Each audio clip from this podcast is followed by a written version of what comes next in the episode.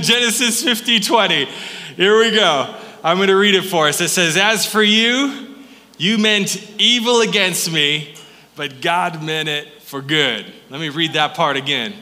As for you, you meant evil against me, but God turned that around and he meant it for good to bring about that many people should be kept alive as they are today. Oh, come on. God's word is so good. We thank you, Lord, for your word. We thank you for your presence. God, I thank you for, for what you're going to do um, this morning, what you've already done. God, I believe miracles have already happened in this room. You are a God that is just moving in this place. So, God, continue to move as we hear your word this morning. We honor it with our time and our attention. God, speak to us this morning. In your name we pray. Amen and amen. All right, you can be seated. Um, I love this series already because everybody needs a comeback, right? And um, either now or at some point, all of us can relate to this journey that we're on because all of us need a comeback story. Um, I, if you weren't here last weekend, I gave a little talk at, at the end, uh, just kind of um, giving us an update of where the church is financially, and we had a need, and you guys gave to it. Maybe Pastor Linda can, um, you know, tell us about that when she gives the offering, how the, how the church responded to the giving time last week. I think that's a testimony of God's goodness. So share that when you, when you get up. Um, and, you know, I just sometimes, um, as a worship leader and as a worship pastor, you know, I'll say things up here and, and I'm like, gosh, why did I say that? You know and uh, you know this morning when i was i'm sometimes it's so easy to slip into cheerleader mode and i never want to do that. I never want to be that. I just want to worship. That's all i want to do. That's all i want to do. I just want to worship and be you know somebody that's worshiping in the house with you and i so appreciate it. My favorite thing in the world is when you know a congregation a group of people sing and you can hear the voices above everything else. It's just a beautiful beautiful like God moment. This is his sons and daughters in unity singing such a beautiful, beautiful thing. So thank you um, this morning. So I, I love where we're at though in this series, the comeback king. That's who he is because today um, we're talking about come back, coming back from dreams that are dashed. So let me just ask this question to kind of preface today. Has anybody ever had a dream in your life and you kind of saw that, you know, what you thought it was going to be and somehow that dream just got snatched away? That's what we're talking about this morning. Uh, you know, some kind of uh, comeback stories are going to be, you know, I blew it, I needed to make a comeback. Uh, but today's comeback story is a little bit different road because today we're going to talk about the reality of us having a dream in our hearts about how we think our lives are going to unfold. And then because of circumstances that are beyond our control, that dream goes off the rails. So we, we're talking about a place in life where you're not in control of the outcome. And, you know, at the moment, it seems like everything is going haywire. I mean, how many of you have been in that moment? I've been, I've lived in that moment, right? Everything seems like it's going the wrong direction and everything is going off the rails. And the dream that you were thinking God had put in front of you for your life, it seems like it's collapsed altogether. And I think all of us, in some way, can tap into that place. And we'll kind of walk through that this morning. And if that, but if that's you today, and you know it, if that's you today, you come on the right day. Because God is wanting to plant a seed in our hearts. And uh, that seed is that seed is no matter what the circumstance. It doesn't matter the circumstance that you're in. God is still God and God is still for us. He is all the time. And, and, and hear this He still has a plan to use you despite your circumstance. He still has a plan to use our lives, your life, in a significant way in the story of, of his unfolding story in your life and for his glory. So it does, let me say it again, it does not matter the circumstance. it does not matter the circumstance. God is still great enough to use us for his glory. There can be a comeback story for you and a comeback story for me. And so uh, that's, that was true of Joseph. And I don't know if you remember the character of, of Joseph from the Old Testament in the book of Genesis, the very first book of Scripture we're going back to today. But Joseph, as a young teenager, a lot of young teenagers have dreams, right? You, you, remember, can you go back to that day? Maybe you're a teenager, you have some dreams in your life. Go back to that day. He was a young teenager and he had a dream. God gave him this dream. This dream came from God. And I think that's where many of us can tap into the story today because a lot of us have had a dream. A lot of us have been there. Sometimes that dream maybe was, you know, from when we were young, we kind of saw a path that we thought, you know, God was going to put us down or a picture of what our lives were going to be. And, you know, maybe we felt a calling on our lives to pursue a certain direction, an, an opportunity, a career path, whatever. And we were convinced that this is the way that it's going to go. It's going to go this way, and that this dream is going to come true in my life, right? But then somehow that dream just kind of evaporated in a moment or in a series of events that we didn't see coming. So let me just back up a little bit in case uh, you don't know Joseph's story. Everybody, track with me just a second, okay, as we go back. Joseph was the son of Jacob. Um, Jacob had 12 sons, and Joseph was the favorite. Um, he was loved the most by his dad. His dad made him, you know, a Technicolor dream coat, right? Or maybe that was the Broadway that made that. Um, but his dad made him a coat of many colors. And Joseph was loved more than the rest of the brothers. And so already he's not the favorite among the brothers because he's dad's favorite, right? Does anybody know how that worked in your house? Does anybody have a favorite brother or sister in the mix? Um, and, it, and it wasn't you. Anybody here? Um, or, you know, yeah, okay. Yeah, so it's kind of rough, right? And anybody uh, who is the favored son, you don't need to raise your hands. You're, you're like texting your brothers and sisters like you're like, that's me uh-huh and you're looking at them and, and you just want to remind them one more time it feels good to be me. Right? That was joseph. He was the favorite son of his dad. Um, but then he has this dream from god and this dream was weird because in this dream joseph saw that his older brothers were going to bow down and worship him. And so a little, little bit crazy dream right? And so here's the thing just a little bit of advice. If, if you ever have a dream that your brothers all going to bow down and worship you, that's, that's, I guess, fine in and of itself. But I would recommend not telling the brothers if you have this dream, right? Because Joseph tells his brothers, by the way, I had this dream from God, and here's how it's going to go. Now, all of you guys are going to bow down and worship me. oh, yeah. So the brothers are like, you can understand how they respond, right? They're like, yeah, right. That's not going to happen. I don't think so. And, and so the brothers are doing what they do, and, and they're tending to the father's flock. And the father wants to send Joseph as a messenger to check on them. And so Joseph goes and finds them in a place called Dothan. Uh, you can read this in Genesis. I put the chapters um, on your notes. And, and at the point, uh, the older brothers have just had it with this whole favoritism thing. They're done with it. And probably, you know, the mishandling of the dream, uh, there was that going on too, where he's telling them, this is what you're going to do, and uh, this is the way it's all going to play out. So when the older brothers see Joseph coming from a distance, they're filled with so much hatred, right? They've got this animosity that has been built up um, towards him, and they decide, we've got to take him out. That's what we're going to do. We're going to take him out. They've, they've got him away from home now, and um, they can concoct any kind of story they want. The dad will never know the difference, right?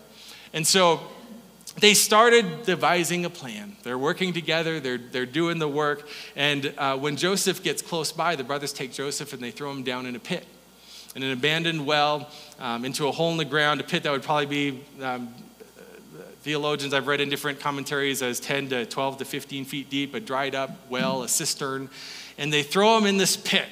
And there's a little bit discussion going around as to whether they're going to kill him make up a story for the dad, you know, do that. Or maybe there's other brothers that are kind of leaning in saying, maybe there's a different way to do this.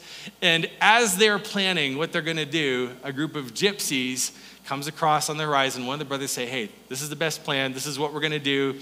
Um, we're going to sell Joseph to the gypsies, but we're going to tell dad that we found his coat. We found his coat, and we'll rip it up, and, you know, some terrible fate came to him.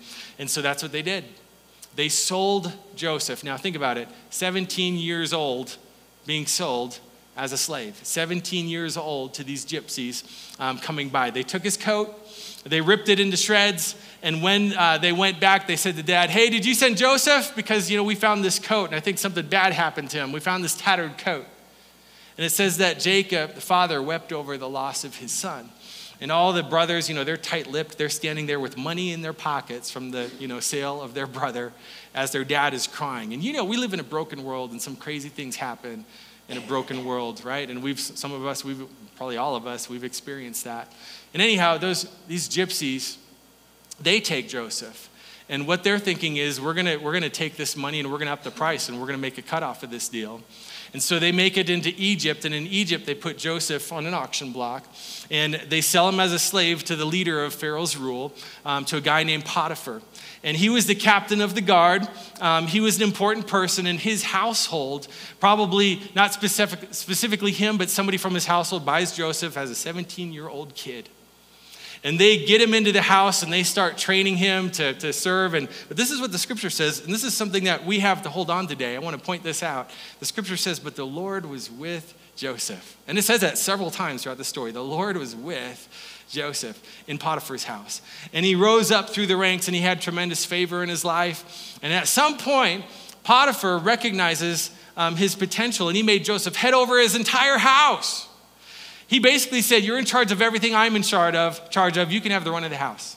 That's what he says. And, and, so Joseph has got God's favor on him, even though he's been sold into slavery.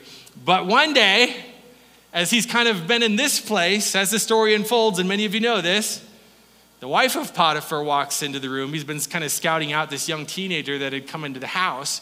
And while Potiphar was away, what happened? She got Joseph in the bedroom and she made a move. And Joseph could have had the wife of Potiphar. You know what I mean? He could have. And, and, but he didn't because he didn't want to do that. He was an honorable man of God. And, and, and, and he said to her, Your husband has put me in charge of you know, the, your entire household, and, but you're obviously, you belong to him. And so I'm not going to take what belongs to him.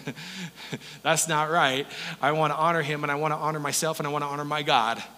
And so he backs away from this opportunity, but she's beside herself. Excuse me. and she's frustrated and then she grabs his garment right as as he's trying to get out of the room and rips off part of his robe then she starts running after him through the house yelling he tried to take advantage of me this woman doesn't like to be scorned and she's mad and now she's charging him with trying to take advantage of her when it was completely the other way around and potiphar comes back into this equation and i think he knows I honestly, I think he knows how it went down. You know, I mean, I think he can see Joseph's face. You know, this is the guy that he tr- that he's trusted, that he's put in charge of everything. And I think he, I don't know, I think he probably knows his wife. And he adds all the dots up, and instead of just killing Joseph, which would have been kind of the thing to do, on the spot, he puts him into prison.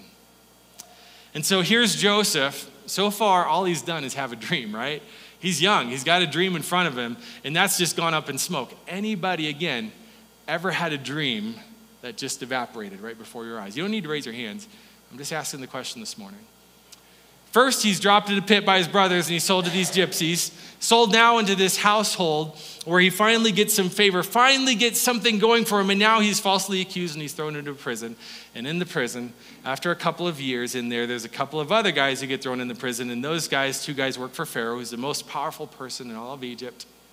And one of them uh, was a cupbearer, one of them was a baker. And so now they're in prison with Joseph, and they both have dreams, and they don't know what to do with their dreams. And so they say to Joseph, who's in the cell with them, We've got these crazy dreams going on. And Joseph says, I'm good with dreams, tell them to me.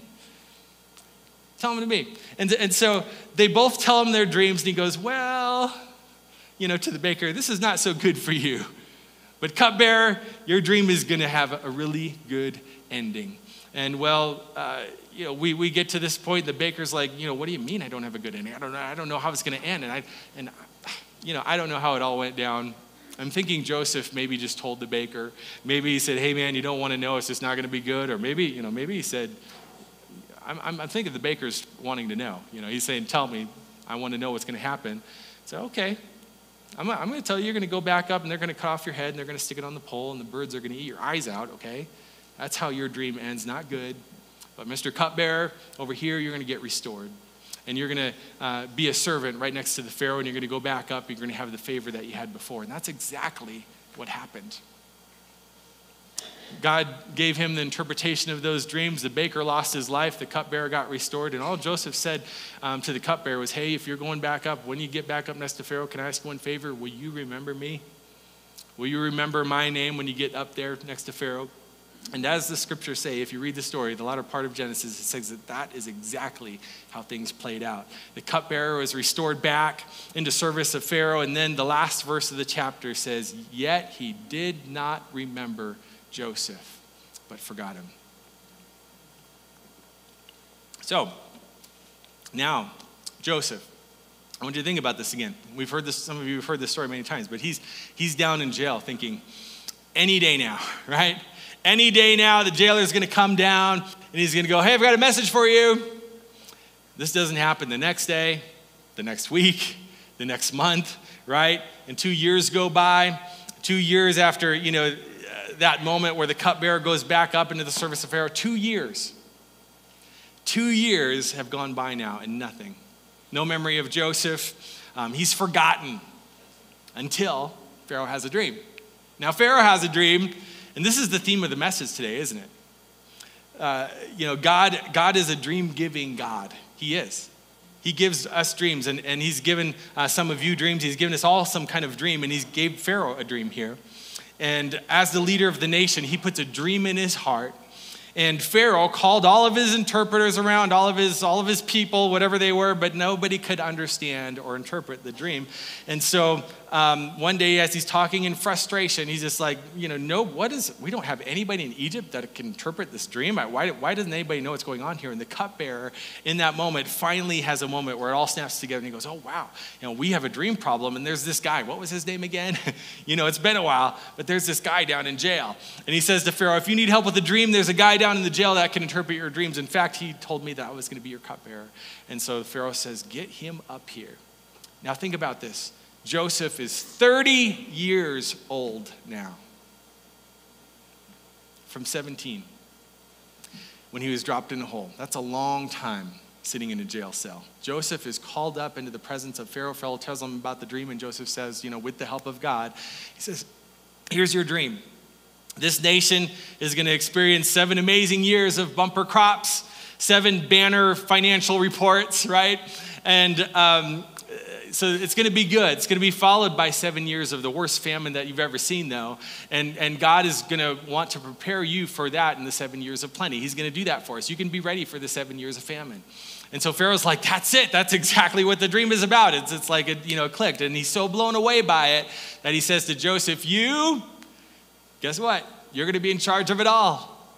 You're going to be the man. I mean, you figured out what's going on. God has given you the ability to understand what's happening. So I'm going to make you second in command of all of Egypt, and you're going to prepare us as a nation going through the seven years of plenty and getting us ready for the seven years of famine. It's going to be you, Joseph. And that's exactly what began to happen.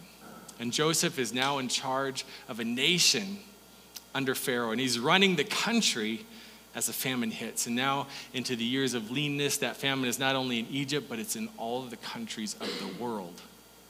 And eventually, that famine makes its way out to Canaan, where Joseph's family comes from.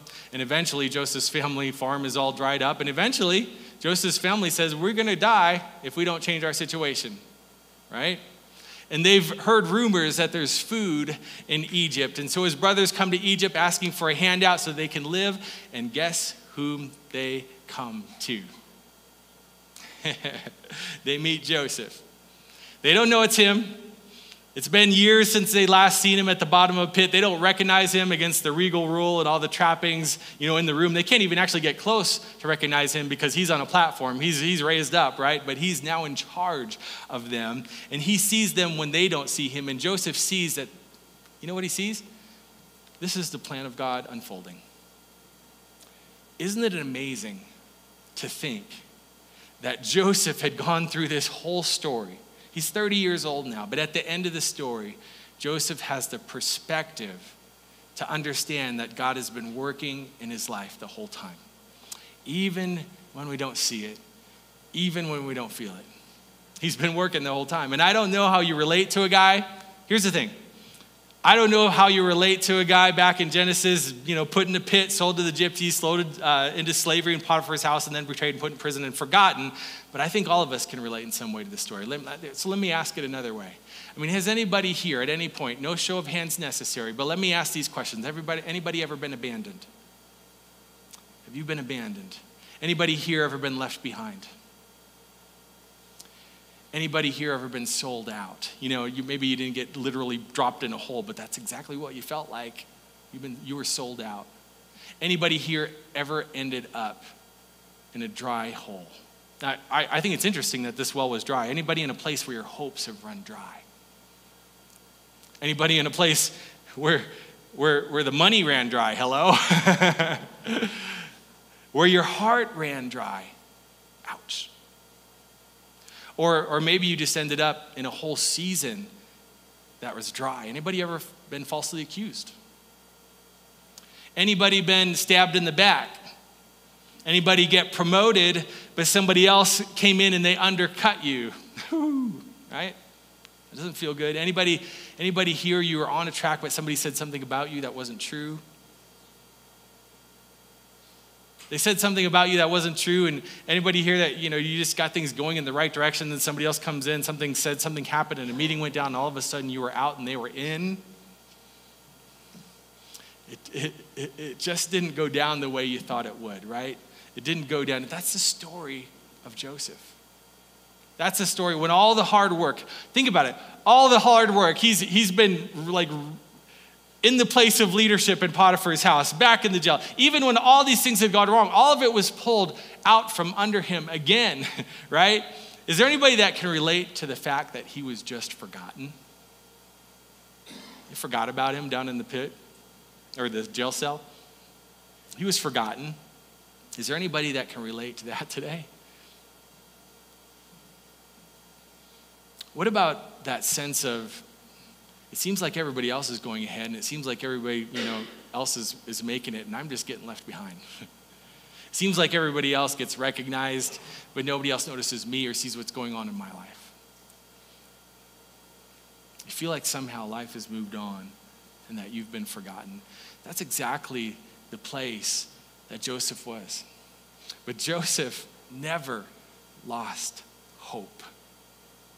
He never lost hope of God's work in his life. So here's the thing there's several things that we can pull out of the story of Joseph, and then we can inject them into our circumstances when this happens to us, when your dreams sort of go to completely off the rails, if you've ever been there, and I think there's probably some of us in the room today that happens. And so the first one's this I want you to write it down if you're taking notes. Um, what can we learn from this? Joseph understood, we've preached this a lot here at Destiny that the overall purpose of his life was to be a part of God's plan for the world. Can you get around that with me today? Can we just start there? that, that was kind of the start for Joseph. He knew his purpose. That Joseph somehow understood that the purpose of his life was bigger than simply playing out a dream that he thought was going to go a certain way, right? It didn't make sense for how things worked, that he was here on earth to be part of a bigger story of God's story, and that he knew that his purpose on earth was to be a part of giving glory to God. I mean, that was kind of, that's it. And, and the life that God had given him, that was it. And this is the game changer for Joseph, and it's a game changer for you, and it's a game changer for me. That that my purpose, because here, here's the thing. If I asked you, what is your dream? And you said, well, my dream is to go to school. My dream is, you know, to, to be in this occupation. My dream is to, you know, get this degree. My degree is to marry this guy. My degree, my dream is to move to a, a certain city, go to a certain place, do this thing. My dream is to kind of create this certain kind of movement. You know, all of those things, that's great. God gives us dreams. They're dreams. And we all have those dreams, but we have all come to the place in our life. We need to come to a place in our life where we say, there's a bigger dream for me. There's a bigger all encompassing, it's bigger than making money. It's bigger than, you know, any kind of business move. It's bigger than starting a family. It's bigger than living in a certain city. My dream is that my life will count for the glory of God. That's it. That's the big purpose in my life, that my life would be lived for his glory, the one who gave me life. That's my overriding dream. I don't know if there's anybody with me this morning, but that's it. and so now if we don't have that in our lives, then we're in trouble because all of our smaller dreams are subject to change, right? And when that happens, dreams are dashed. But that overarching dream never has to change in our lives. And somehow Joseph understood that. He understood that there was a bigger principle at play in his life, even when he got thrown into the pit at 17 years old. And, and so I want to see that at the end of the story with me. Genesis chapter 50, I think it might be one of the most powerful passages in all of Scripture. You know, what has happened at the end of the story is that Joseph reveals himself to his brothers, right? And it's amazing how it plays out. I would, I'd really encourage you to just go and read the whole story of Joseph in these last chapters of Genesis. But he, he wants his brothers eventually to get the whole family to come to Egypt so they're fed, so that they're safe. And he wants his dad to be taken care of, right? And so he, he plays a little trick on, on them. They don't know what's going on. And eventually the whole family shows up. And when they do, he reveals himself to his brothers and he lets them get close enough to him and he's reunited with his dad. So imagine this moment. Talk about a comeback, right? He hasn't seen his dad for how many years? His dad still has the tattered coat from 13 years ago, but now he sees his son is alive. And so there's a comeback in that, and there's a reunion in that. And, and what the brothers are thinking is as long as dad you know, is alive, we're good because he'll be kind of a buffer for between us and Joseph. But man, dad's getting old, and when dad is gone, we are finished.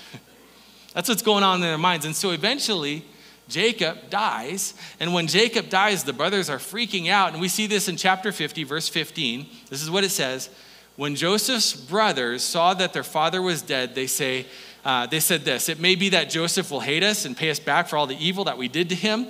So they sent a message to Joseph.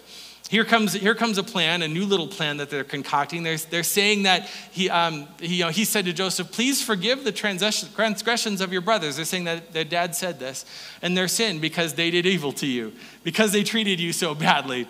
Anybody ever pulled that on your brother or sister? Your mom said. mom or dad aren't around, so you say, Oh, by the way, mom said that all the cookies are for me, right? You would, you would never do that. But so these guys, they thought, you know, well, we'll just act as if dad said it and maybe Joseph will go along with it. And he keeps on going. And it says, Joseph wept when they spoke to him, when they told him about um, his father. He didn't weep over their message, he wept because he loved his dad. Verse 18, it says, His brothers also came and fell down before him. Wasn't that a part of a dream? that we heard earlier? His brothers came and fell down before him and said, Behold, we are your servants. Now, you're thinking what I'm thinking. You're thinking, Yes, you are, right? right? You, I remember now. I think I had a dream. I think I, I did have a dream, and in that dream, I think I remember this moment. I think I think you all bowed down, and oh look, you're bowing down right now, and you're saying that you're servants to me. Oh well, hello, isn't this interesting, right? how this is all playing out. Now, Joseph is broken up in this moment. He's crying because he loved his dad and he's mourning that. And he, he was thinking on a bigger story level than what his brothers had done to him and what they couldn't understand. And so they said, We're your slaves. But, but Joseph didn't say, You're right, you are. He didn't say that. Um, he, look at what he said. Joseph said to them, Do not fear. In other words, don't be afraid of me in this situation. Do not fear. And then he asked a question. He says, Am I in the place of God? In, in other words, he said, Do you guys see what I'm seeing here? Because you don't need to fear my position or my power or the fact that I've made a grand comeback because I'm in the place that God put me. I'm just in the place that God put me. And he said, You meant evil against me, but God meant it for good. You see that in the story? You meant evil against me, but God turned it around for, for good. To bring it about that many people should be kept alive. Do you see that in the story too?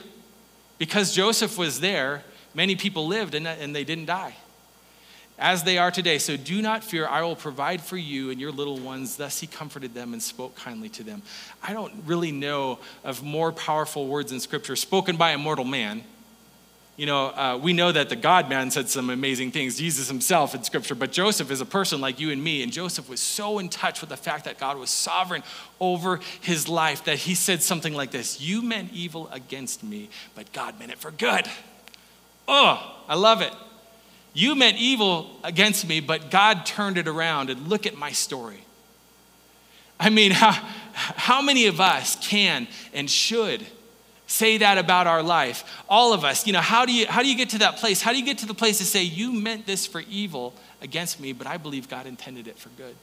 What he's saying is there is a sovereign God over all of the affairs of the world, and there's a sovereign God over the affairs of my life. You are not in charge of me. God is in charge of me. Circumstances are not in charge of me.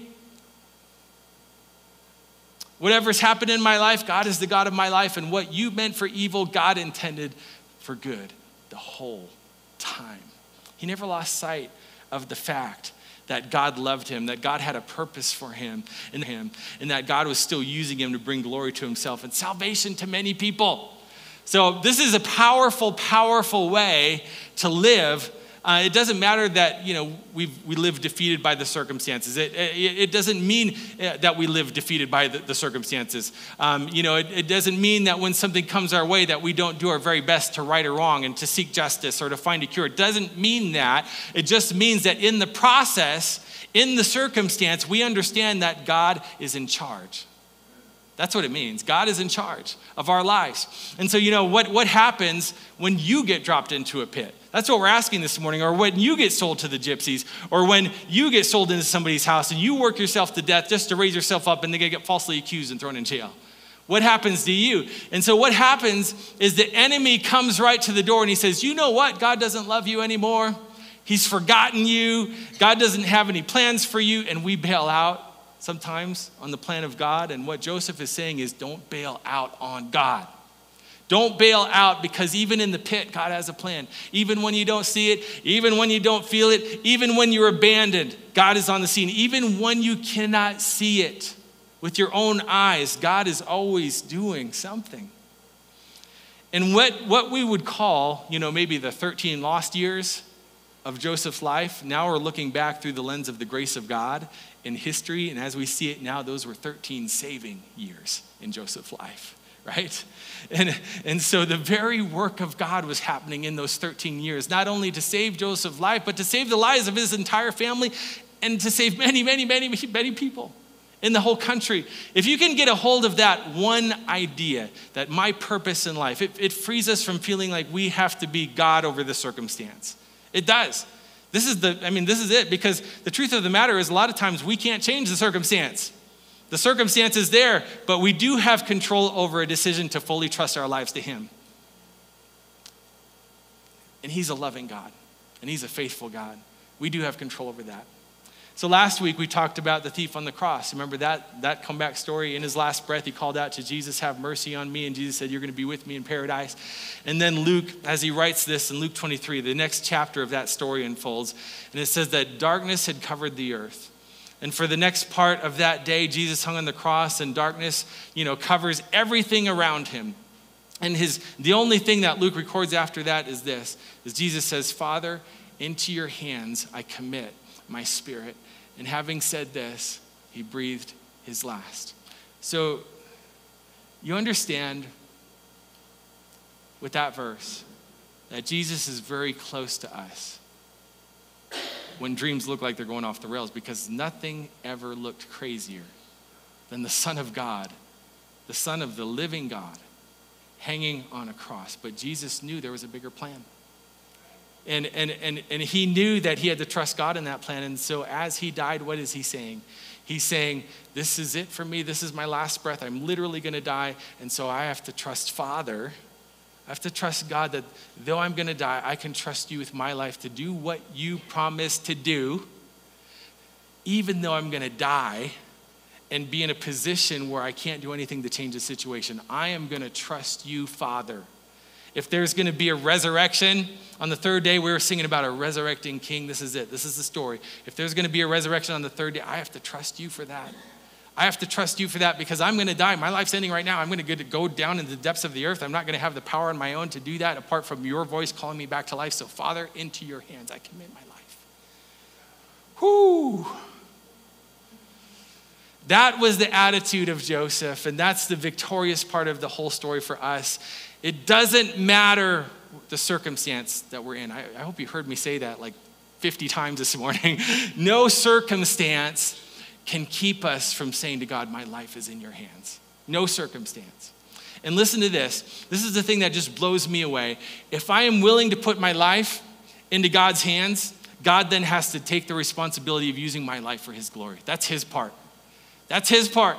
Because isn't it true that, that we get to places in life and we're convinced, God, there's no way that you're going to come through in this moment. You know, there's no way that you're going to do anything for good in this moment. And then we try to start to try to manipulate. This is what we do. We try to step in and we try to fix things, right? Because, you know, it's our flesh. We're, we're fixers sometimes and we try to do it, manipulate the situation. We're going to try to get out ourselves of the pit. We're going to try to climb or try to figure out how to change all the dynamics when sometimes we can't change much at all other than our willingness of saying, God, I put my life in your hands. I, I commit myself. And he says, That's all I'm asking you to do. I, now I'm going to be responsible to use it for my glory. Okay, second thing, big takeaway for me, and the others are, are much more fast. The second big takeaway for me is that all throughout the story, and if you read the whole story, you'll see it.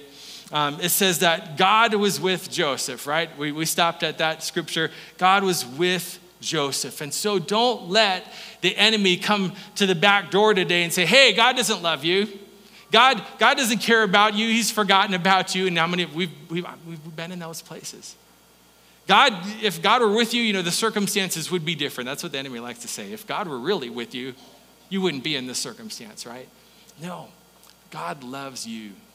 Hear that today. God loves you. God is for you. God has a plan for you. And even in the circumstance, just like Joseph, God is with you. He is with you. Capital W I T H. He is with you. Write that down. He is with you. Don't forget that. He is with you. He's with us in the hole. He's with us with the gypsies. He's with us in the auction block. He's with us in Potiphar's house even when we don't see it, even when we don't feel it. Come on, somebody. He's with us when we are faced with temptation in the bedroom. He's, he's, he's with us when we get thrown down in the jail. He's with us when then, you know, we interpret the dreams. He speaks to us. He gives us voice uh, to the dreams of the cupbearer and the baker. He was with us when we got forgotten by the cupbearer. And he's with us when we're called back into the upper court of the Pharaoh. He's with us in the seven days of plenty. He's with us in the seven years of lean. He's with us when the brothers come back. He's with us the whole time. And it, and it doesn't matter the circumstance. It doesn't matter. It doesn't change uh, our circumstances, but it changes something to know that God Almighty, the creator of everything, the creator of the universe, is with you. Isn't it good? You know, it, let me say this it isn't good when we create a Christianity that says everything's going to be better, everything's going to come up roses, and everything's going to always work out because just put your faith in Jesus and all your dreams are going to come true exactly the way you thought. That's, that's not the reality.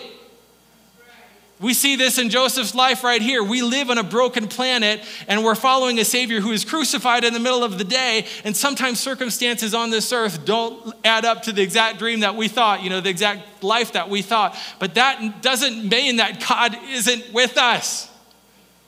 And that's it. That's a game changer. It's a comeback in and of itself. So, the third thing, take away from Joseph, is that wherever you are today, I want to encourage you to offer God your very, very best.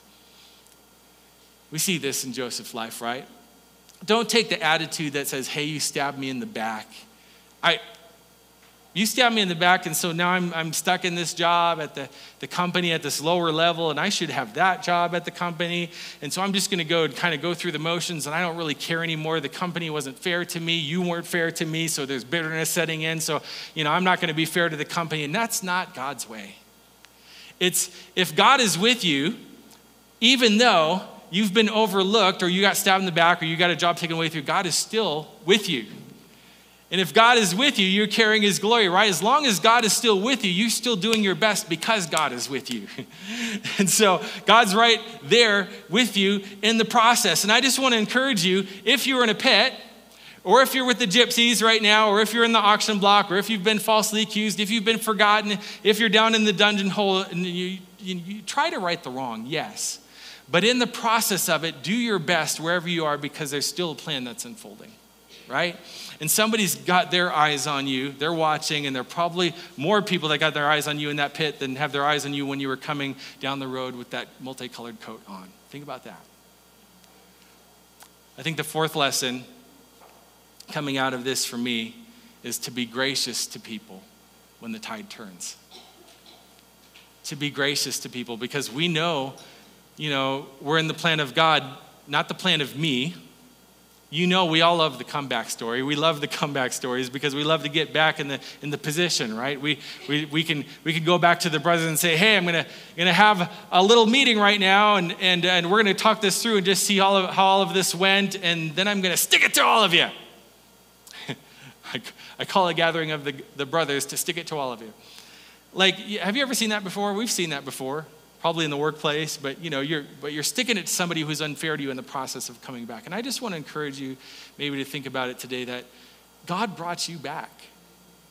God brought you back, and it's it's okay in freedom to go to that person and say, you know what, um, God's in charge of my life.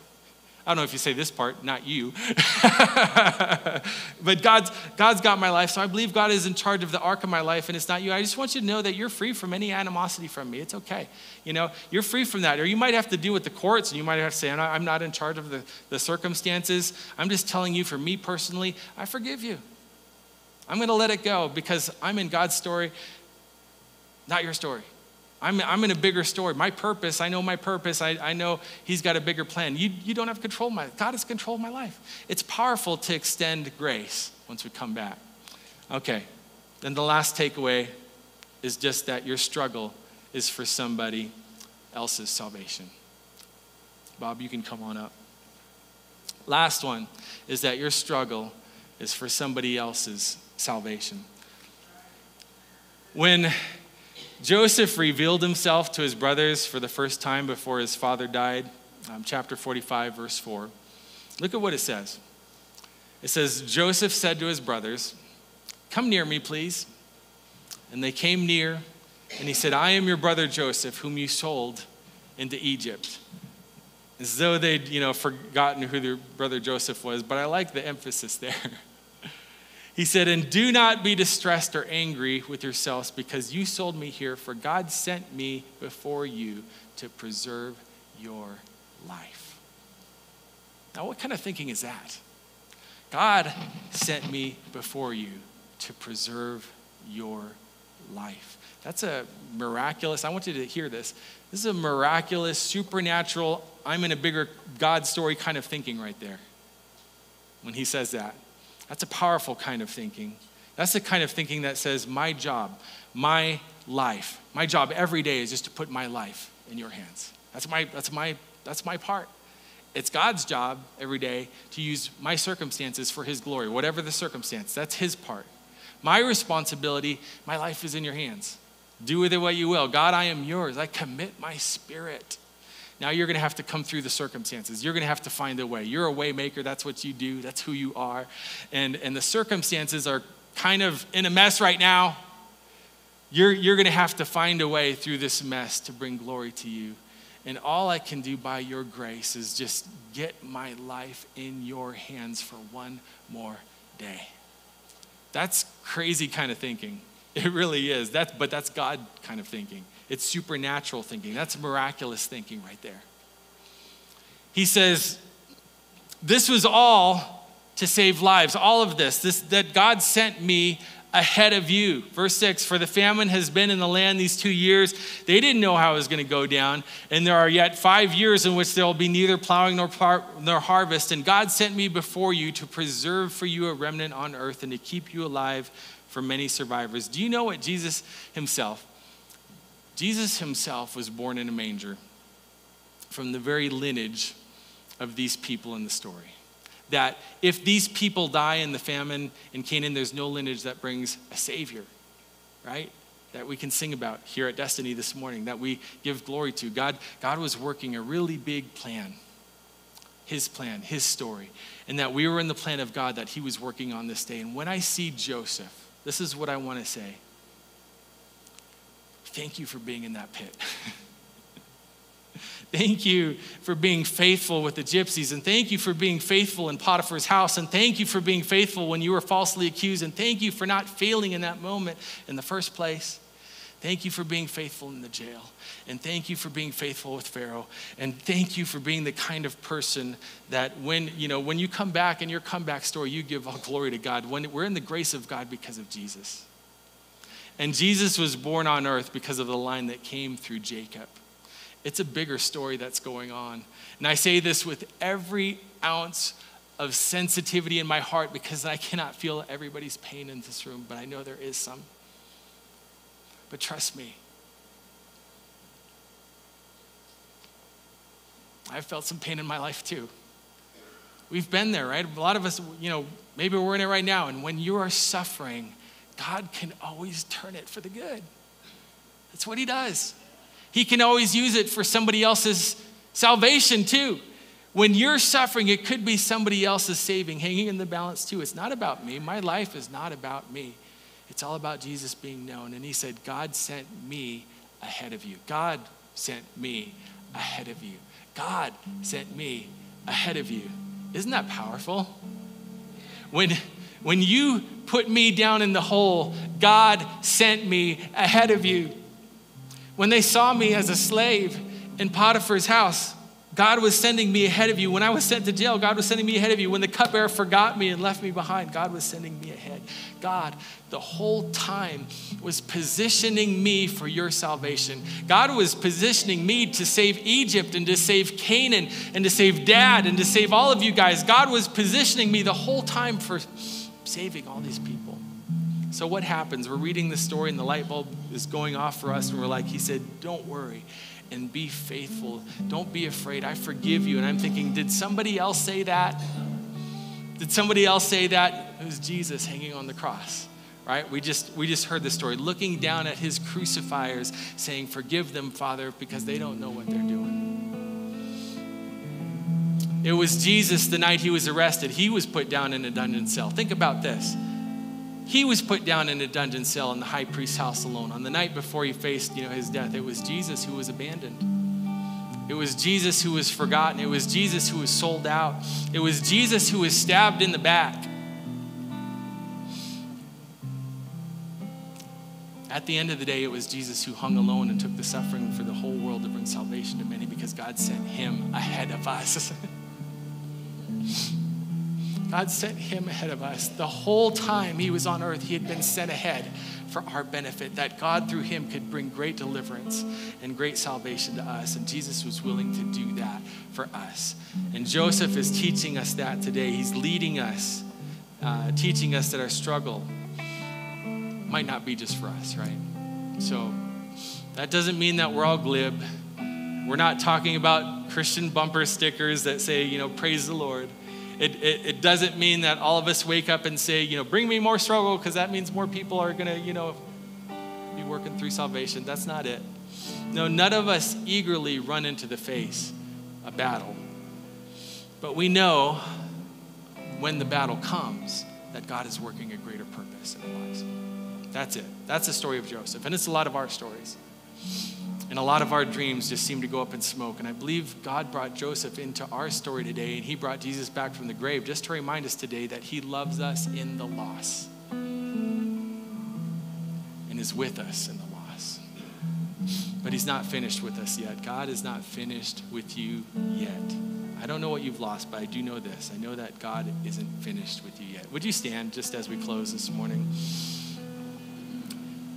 And you may not run, you know, the exact race that you thought you were going to run in the exact same way that you thought you were going to run it, but I'm encouraging you to still run it. uh, you're still in the race, and, and uh, God still has a race for you. It might not be the one that you thought was coming around the corner. It might be look a little different, but He still has a plan for you. And I believe He's saying, "Don't worry. Heaven has a plan for you. Heaven still has you a plan for you." And I think the step for us today, the step, if you want an action step for today, is to say, God, you know my circumstances. You know what I'm living in right now. You know the, you know, the diagnosis that came. You know the, the, the pit that I'm in. But I'm just going to put it all in your hands, and I'm going to live my life for you today. My life is committed. Let's pray.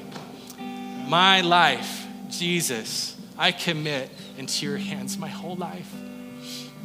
No matter what I'm going through, no matter the situation, no matter the hardship, no matter the pit, no matter the, the cell, no matter the story.